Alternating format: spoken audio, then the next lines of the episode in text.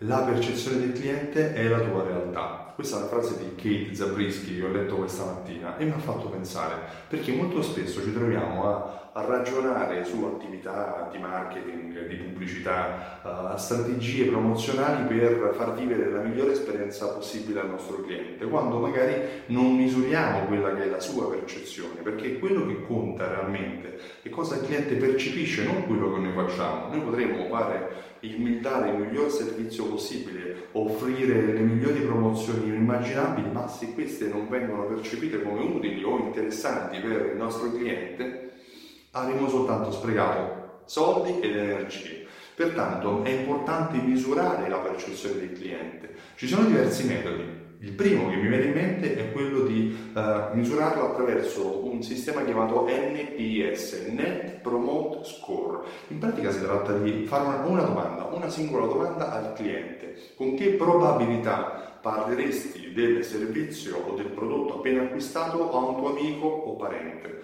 Permettere al cliente di rispondere su una scala da 1 a 10, dove i reali eh, numeri interessanti utili sono due l'8 e anzi il 9 e il 10. L'8 e il 7 sono neutri, il 9 e il 10 sono utili e quelli sotto il 7 sono tutti valori non, non, positivi. Pertanto quando tu dovessi applicare la tecnica del Net Promote Score è importante misurare quello che è il ritorno e anche domandarsi come poter farlo. A chi? Ma domandarlo direttamente al cliente. Se un cliente mette un valore sotto al 7, quindi da 7, 6, 5, 4, 3, 2, 1, fermalo, domandaglielo, piuttosto che ricontattalo, offrigli un, un, un ringraziamento se vuole rispondere a domande più approfondite. Uh, un altro metodo è quello di creare un form di soddisfazione, è molto utilizzato ad esempio all'interno degli alberghi che ti chiedono se sei soddisfatto della stanza, della colazione, del pranzo, dei servizi accessori e questo permette all'azienda di conoscere qual è il uh, livello di soddisfazione, di percezione di soddisfazione che il cliente ha ricevuto.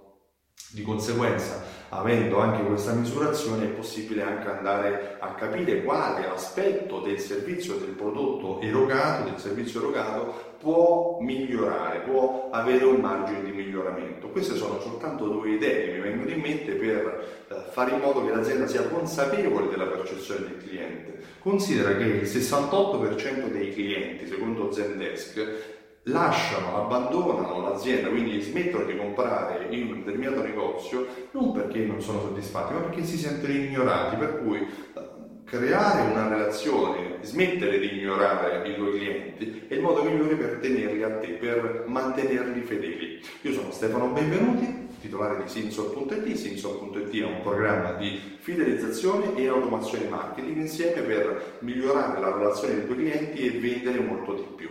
Se ti è piaciuto questo video clicca mi piace, condividilo con i tuoi amici se pensi che possa essere utile anche a loro e ricordati che oltre a questo video qui su Facebook è presente un canale YouTube che si chiama Simson.it o un podcast che si chiama Consigli sulla fidelizzazione di Stefano Benvenuti. Segnati la data del 14 marzo 2018 perché il 14 marzo 2018 ti spiegherò come raddoppiare le vendite usando le Fidelity Card. Ciao, a presto!